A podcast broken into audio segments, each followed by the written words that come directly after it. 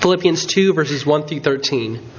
So, if there is any encouragement in Christ, any comfort from love, any participation in the Spirit, any affection and sympathy, complete my joy by being of the same mind and having the same love, by being in full accord and of one mind. Do nothing from selfish ambition or conceit, but in humility count others more significant than yourselves. Let each of you look not only to his own interests, but also to the interests of others. Have this mind among yourselves, which is yours in Christ Jesus, who, though he was in the form of God, did not count equality with God a thing to be grasped, but emptied himself by taking the form of a servant, and being born in the likeness of men. And being found in human form, uh, he humbled himself by becoming obedient to the point of death even death on a cross. Therefore, God has highly exalted him and bestowed on him the name that is above every name, so that at the name of Jesus every knee should bow in heaven and on earth and under the earth, and every tongue confess that Jesus Christ is Lord, to the glory of God the Father. Therefore, my beloved, as you have always obeyed, so now, not only as in my presence, but much more in my absence. Work out your own salvation with fear and trembling. For it is God who works in you, both to will and to work for his good pleasure. Let's pray. Lord, thank you for your word this morning. Thank you for sending your son Jesus to live the life of a servant and to be humble and obedient even to the point of death. Thank you that we are able to come into your presence because of that sacrifice. Please help us to understand what your word has to say. Please open my mouth to speak what your word has to say clearly. We pray these things in Jesus' name. Amen.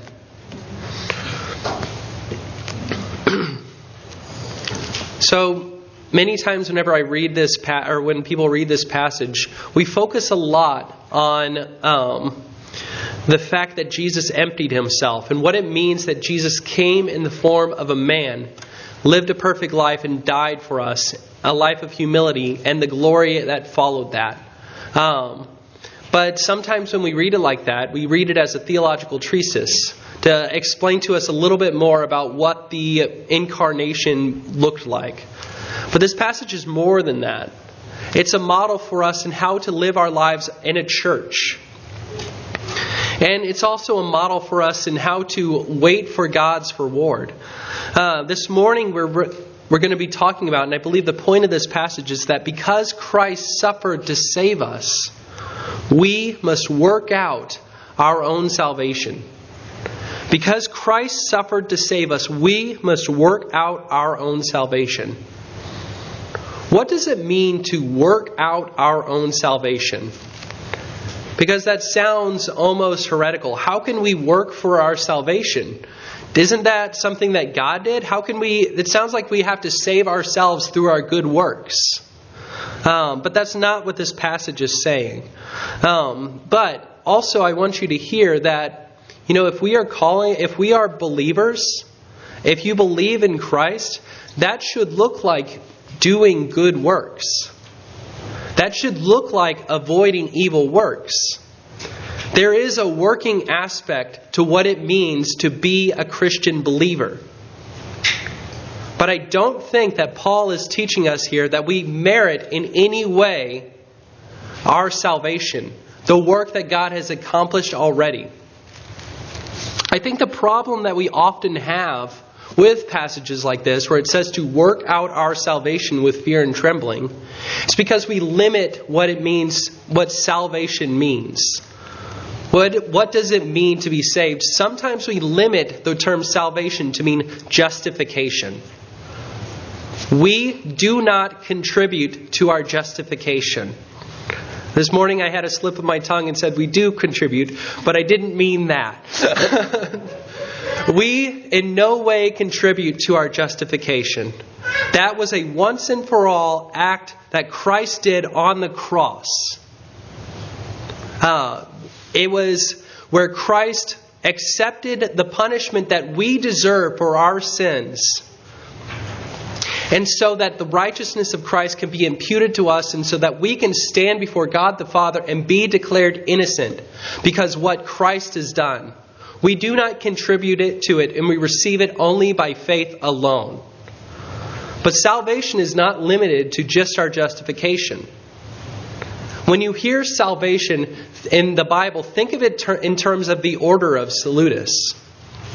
The order of salvation, which includes our calling from eternity past. The atonement, regeneration, faith, justification, sanctification, adoption, and glorification. All these are different aspects of our, of our salvation. And in some ways, we do contribute to some of these different aspects of our salvation. We contribute, we, there is work involved in sanctification. There is work involved in being engrafted into a community and living out what it means to be adopted into a community. There are aspects of salvation that we contribute to, but also don't hear me that we merit any of those aspects of salvation. We don't earn more sanctification. We don't earn a better justification. All these are gifts of God which He accomplished in us and is working in us and through us. Also, I'm going to be tar- talking many times today about a reward. Sometimes that's hard for people to hear because we think in terms of like, wouldn't. Sometimes we think, why would God give us any better reason to serve Him and love Him than disinter- not self interested thankfulness for what He has already done? But the Bible gives us many, many reasons throughout Scripture for following, loving God. He does use fear as a motivation for serving God. The Bible does use the promise of reward as a motivation for serving God. The Bible uses if you serve God, then it will make our community better as a reason for serving God. The Bible does use models for righteousness that we should follow that model. Paul says that the Philippians should follow him as he follows Christ. And that's legitimate. And so, what we're talking about this morning doesn't negate the fact that we ought to serve Christ from, uh, from thankfulness for what He's already done. But we can also serve Christ because we know that whatever we can give up for Christ, God can give us back so much more. In this life, through the healthiness and wonderful love of our community, but also in the life to come, in the resurrection, mysteriously. But the problem is, Oftentimes we work for the rewards of men rather than the glory of God. How often do we work for the rewards of men rather than the glory of God? But Paul teaches us this morning two things. In response to that, he teaches us to work for the glory that God gives and wait for his reward. And he also teaches us that Christ suffered for the glory that God gives, and we are his reward. God, work for the glory that God gives and wait for his reward. Before this passage, Paul is talking a lot about the tremendous suffering that he is experiencing through serving Christ. Because he serves Christ, he has been thrown in jail and is awaiting trial that would determine it whether he lives or whether he dies. And yet, even in the middle of that suffering and that unknown, he doesn't know if he'll live tomorrow. He is still able to give glory to God, to serve God, to preach the gospel among his guards, and to say to live is Christ and to die is gain. He wants to live so he can serve the Philippian church better. But he is also very excited about dying and meeting Christ, running the race to its successful completion. And he mentions that they have the same thing to look forward to. He says in verses 29 through 30, It has been granted to you, Philippian church, that for the sake of Christ you should not only believe in him, but also suffer for his sake. Engaged in the same conflict that you saw I had and now hear that I still have. Paul is not the only one that's going to be suffering for the sake of Christ. So, in response to that, he reminds the Philippian church of their position in Christ. He teaches them that if there is any encouragement in Christ, if you are encouraged by the teachings of Christ and by the promises of the resurrection, if there's any comfort from the love of Christ, if you experience Christ's blessing and thus know the overwhelming love that the Father has for you and the overwhelming grace, if there is any participation in the Spirit, if the Spirit is working in you and through you to know the love of Christ, if there's any affection and sympathy for Paul himself, that he knows that they have, even though he is lonely and in chains and only surviving because of their generous gift. He asks them to complete his joy by being of the same mind as him, thinking about suffering the same way he does, and having the same love for Christ that he does, by being in full accord with one another and loving each other, and being of one mind, unified in their thinking. He tells them to do nothing from selfish ambition or conceit. Now we hear that and we think, oh, I got this. I'm not selfish. I'm not conceited. I don't have a flashier car than any of my friends. My house isn't the biggest house in the neighborhood. I don't have the shiniest watch. Um, how, I, I'm definitely not selfish or conceited. But Paul says to do nothing from selfish ambition or conceit. And I have to ask you the question the jobs that you are applying for, the promotions that you're pursuing, the schools that you're and colleges that you're applying for your for your children. Have you ever thought, is that best not only for me and for my family, but for this community, for this church?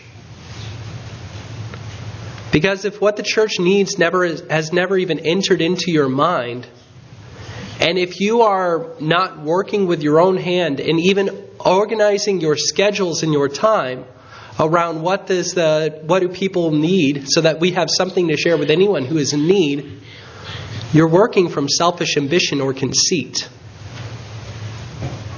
Instead, Paul tells us to, in humility, count others more significant than yourselves. Let each of you look not only to his own interests, but also to the interests of others. We like to put barriers around things like that. We like to say, oh, well, I mean, Paul can't really mean that we have to always put everyone's interests above our own. We would kill ourselves doing that. And what if someone takes advantage of that? And to that I say, yes, that is really hard. And it looks like dying to self most of the time. But Christ never commanded us to take up our self confidence and follow Him. Christ commanded us to take up the cross and follow him. To make matters even stronger, Paul is telling them to do this in the midst of a congregation which is suffering. A congregation which is experiencing external persecution and suffering. Sometimes we think oh, we're off the hook if we're suffering. But Paul, Jesus reserves his greatest blessing for those who are suffering and still are godly and generous with their time and with their money. Paul can say this because he knows that the promises of Jesus are true. Let's read some of the promises of Jesus in Luke chapter 6, 20 through 26. Um, you can turn with me if Bibles if you want to, but I'll read it. And Jesus lifted up his eyes on his disciples and said, Blessed are you who are poor, for yours is the kingdom of God. Blessed are you who are hungry now, for you shall be satisfied. Blessed are you who weep now, for you shall laugh. Blessed are you when people hate you, when they exclude you and revile you and spurn your name as evil on account of the Son of Man. Rejoice in that day Leap for joy, for behold, your reward is great in heaven, for so their fathers did to the prophets. Jesus promises that the people who are weeping, those are the ones who are blessed. The people who are hungry, the people who are poor, the people who can't even keep themselves alive, the people who are persecuted for the sake of Christ, who have lost everything, the ones the world calls cursed, Jesus calls blessed. And so, for anyone who is weeping, for anyone who is suffering, for anyone who has experienced this terrible sorrow that they wonder, how could God still love me because he is this such terrible suffering has come into my life. God sees you. God knows you. God hears you when you cry out to him, How long? And for those who have nothing better to look forward to in this life who has lost everything, they have the greatest hope in the resurrection when Christ returns and he makes all things new. And he himself will wipe your tears from your eyes. But the scary thing is that Luke 6:20 through 26 doesn't stop at the blessings from the poor. Let's continue 24 through 26. But woe to you who are rich, for you have received your consolation. Woe to you who are, are full now, for you shall be hungry. Woe to you who laugh now, for you shall mourn and weep. Woe to you when all people speak well of you, for so their fathers did to the false prophets. Sometimes as Christians, we like to pretend that just because we're Christians that we are the poor people that Jesus is talking about. And while we can be poor in spirit, we can't experience all the comforts and blessings and security of this life and still take all the blessings that Christ has reserved for the poor. I'm not saying that to condemn the rich. I'm merely asking, what are you working for? What reward do you really want?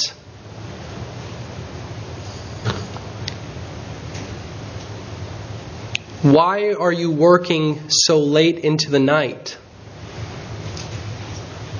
Why are your kids busy every single night in school programs and sports? Why are you going into such tremendous debt over your house? What are you working for? Because if you're working for comfort, if you're working for security, if you're working for the accolades of your bosses and coworkers, you could get that reward. But that reward will blow away in a second. Where ought our priorities where should our priorities be? We should be investing in the kingdom of heaven, which will last forever.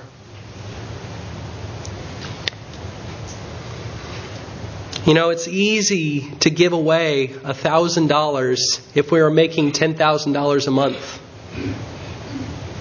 And that makes a huge impact on the church budget.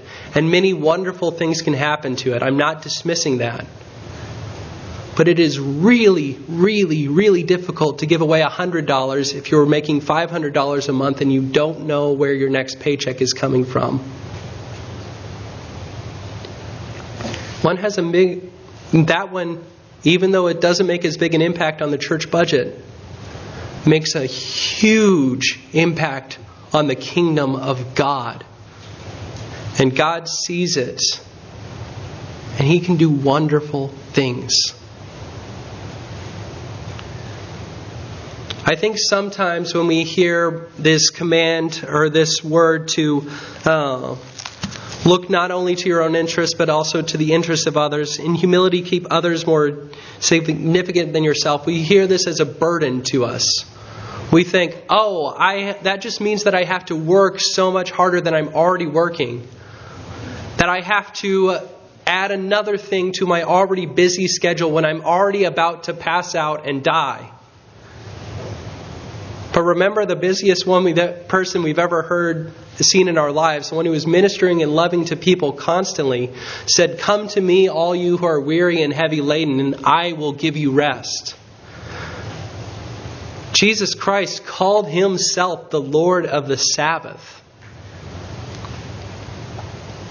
And also remember that the greatest act of love in history, the one that changed the universe, was not pretty. It was messy.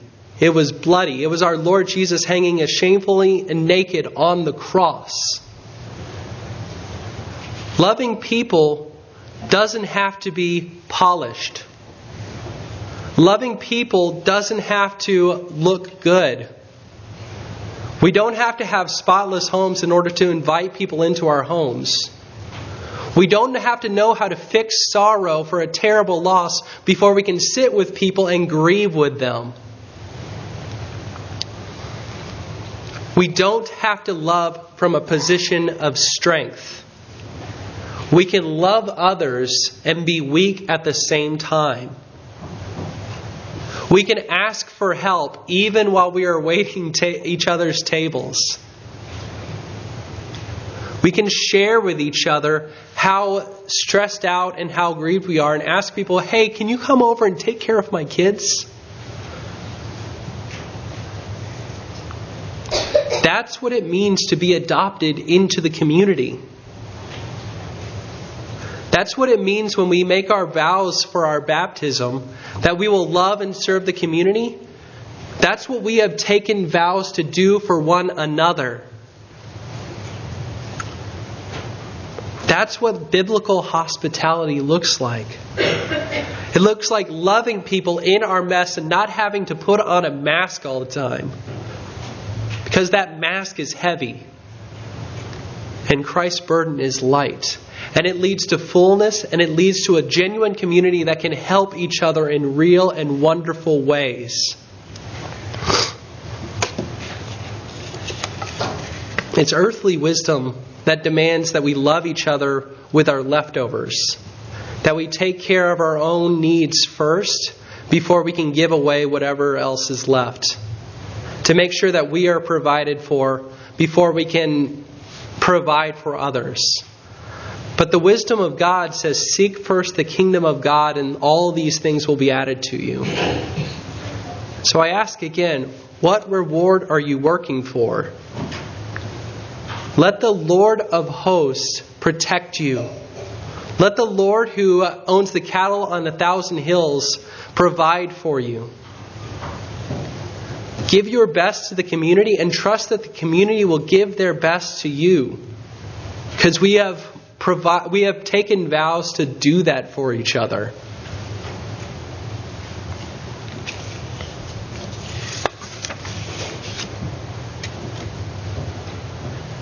And so, and work for the glory that God gives and wait for his reward. But we also find from this passage that Christ suffered for the glory that God gives, and we are his reward. Sometimes the glory that God gives has to go through tremendous, tremendous suffering before, by His grace and power, He makes you through who He wants you to be. Sometimes that looks like death. It looked like death for Jesus. But Paul says, Have this mind among you yourselves, which is yours in Christ Jesus you have been united with Christ. You have received Christ's righteousness. You have received Christ's Spirit who empowers you to live like Christ lived. You have been united with Christ even in your thinking. And Christ is the head of this church, and we are his body. And so, what does the head of our church look like? What did he do?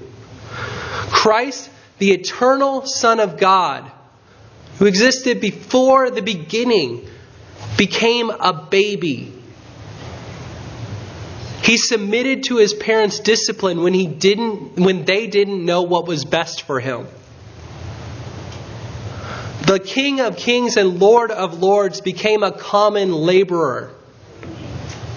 The one through whom all things were made listened patiently when an angry customer demanded a full refund because he didn't like the look of his table.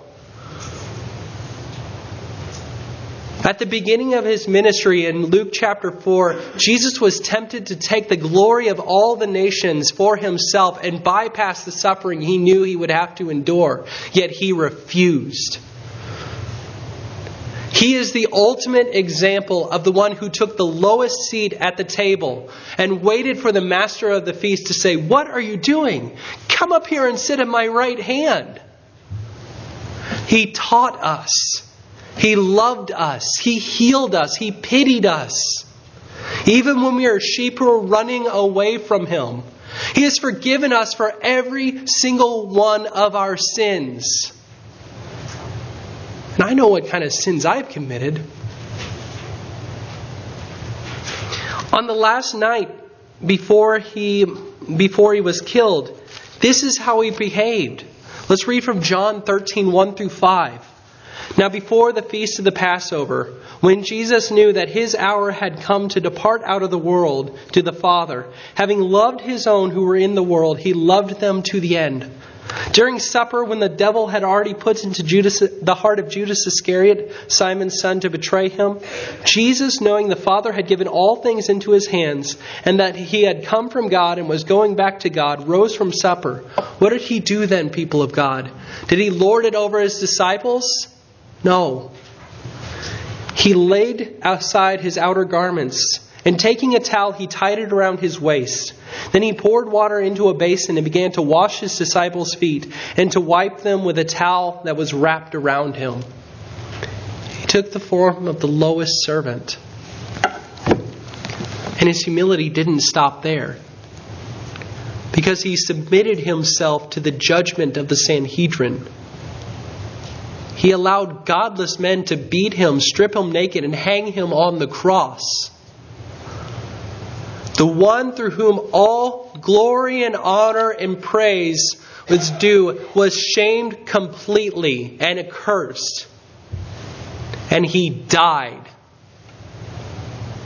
And he bids us come and join him. How can Jesus bid us to take up our cross and follow him? It's because Jesus trusted the Father. Jesus knew that death was not the end of his story.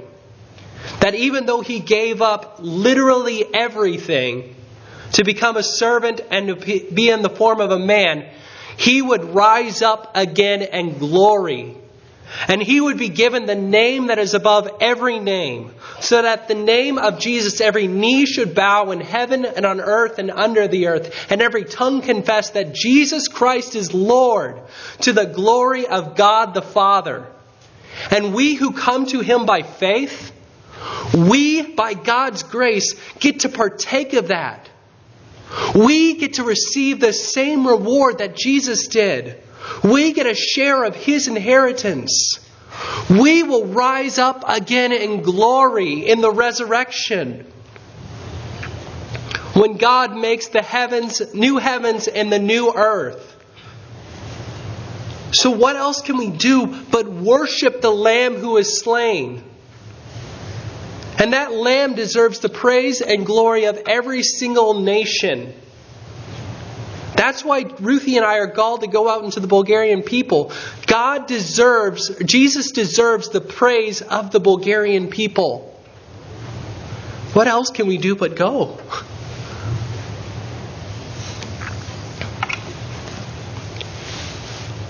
And if this is our model, if this is the head of our church, the one who, whom we are living our entire lives, can we not also take up our cross and follow him among ourselves? Love each other with a kind of humble, self sacrificial love, even in the midst of our suffering, that he showed. Because that's what our salvation looks like. That's the salvation that God has given to the Son, that we should love each other well. The salvation that God the Father has given to the Son is also the praise of all the nations. Isn't it amazing that God the Father has invited us to be a part of the reward for His Son? That God the Father is fulfilling the promises of His Son through us, in and through us in love? Empowered completely by the Holy Spirit.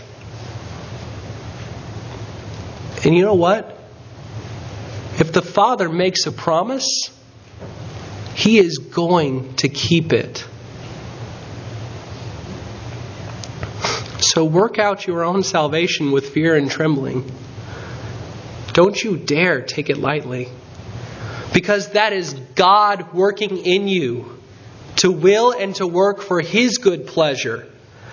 And His good pleasure is that we would love each other and that all the nations would know who Jesus is and give Him praise and honor and glory. Your salvation was costly. Don't take it lightly. There's a story of two missionary brothers, Moravians, who heard about the plight of 3,000 slaves in the Caribbean. Their living conditions was terrible, and to make matters worse, the slave owner refused to allow preachers to come in and preach the gospel to them, which meant that they had no hope in this life and no hope in the life to come. And so these Moravian brothers hatched a plan to sell themselves into slavery so that they could have the opportunity to preach the gospel to them. And as they were getting in the boat and departing, their family and friends wept on shore. And these brothers held up their hands and said, May the Lamb who was slain receive the reward of his suffering. Jesus deserved the worship of those slaves. Jesus deserves the worship of all the nations. Jesus deserves your love for each other. God has promised it. Will you be a part of that? Let's pray. Lord, thank you so much for the incarnation. Thank you so much that Jesus, the eternal Son of God, was born to a virgin, lived the life of a common laborer, that he taught us, he healed us, he ushered in the kingdom of God, that he died for us, that he rose again, and that we who by faith believe in him can be saved, that our sins can be forgiven. That we can be changed from the inside out, that we have been adopted into this family, and that we have the Holy Spirit to empower us for this work. Thank you that the Son is interceding at your right hand at this minute for us. And thank you so much that we have the hope that He is coming back. Please help us to live our entire lives, especially this week, in light of the fact that Jesus is returning. And help us not to forget it. We pray these things in Jesus' name, Father. Amen.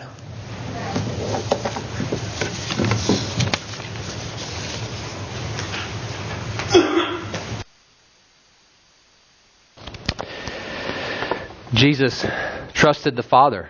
Uh, we saw that this morning in our text that Jesus trusted the Father completely uh, and obeyed him even to the point of death. He humbled himself uh, by taking on flesh and suffering uh, on our behalf at the cross. And so Jesus uh, is uh, rewarded for this in the sense of that he reigns and rules right now uh, at the right hand of God. He rules over heaven and earth. He is Lord of heaven and earth even now. And one day when He will return, He will return one day. We do believe that here, that Jesus will return and all will confess uh, that Christ is Lord to, to the glory of God.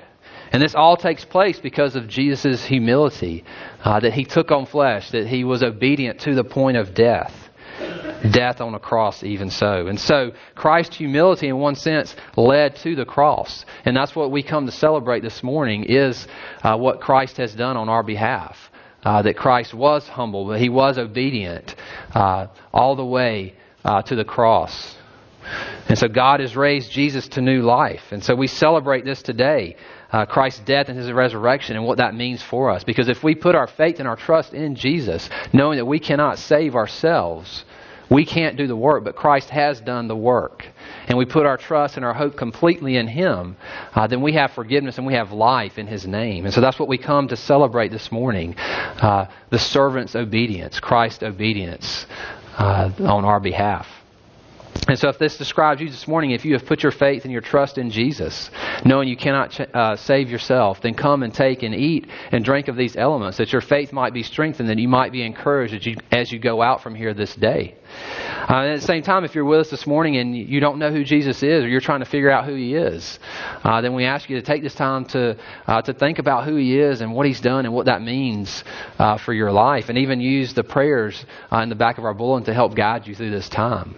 Uh, but if you are, are, are looking to Jesus, putting your faith and your hope completely in Him, uh, you've been a member in good standing in a church that preaches and proclaims the gospel, and come and take and eat of this meal, uh, that your faith, that our faith might be strengthened. Let me pray for us now.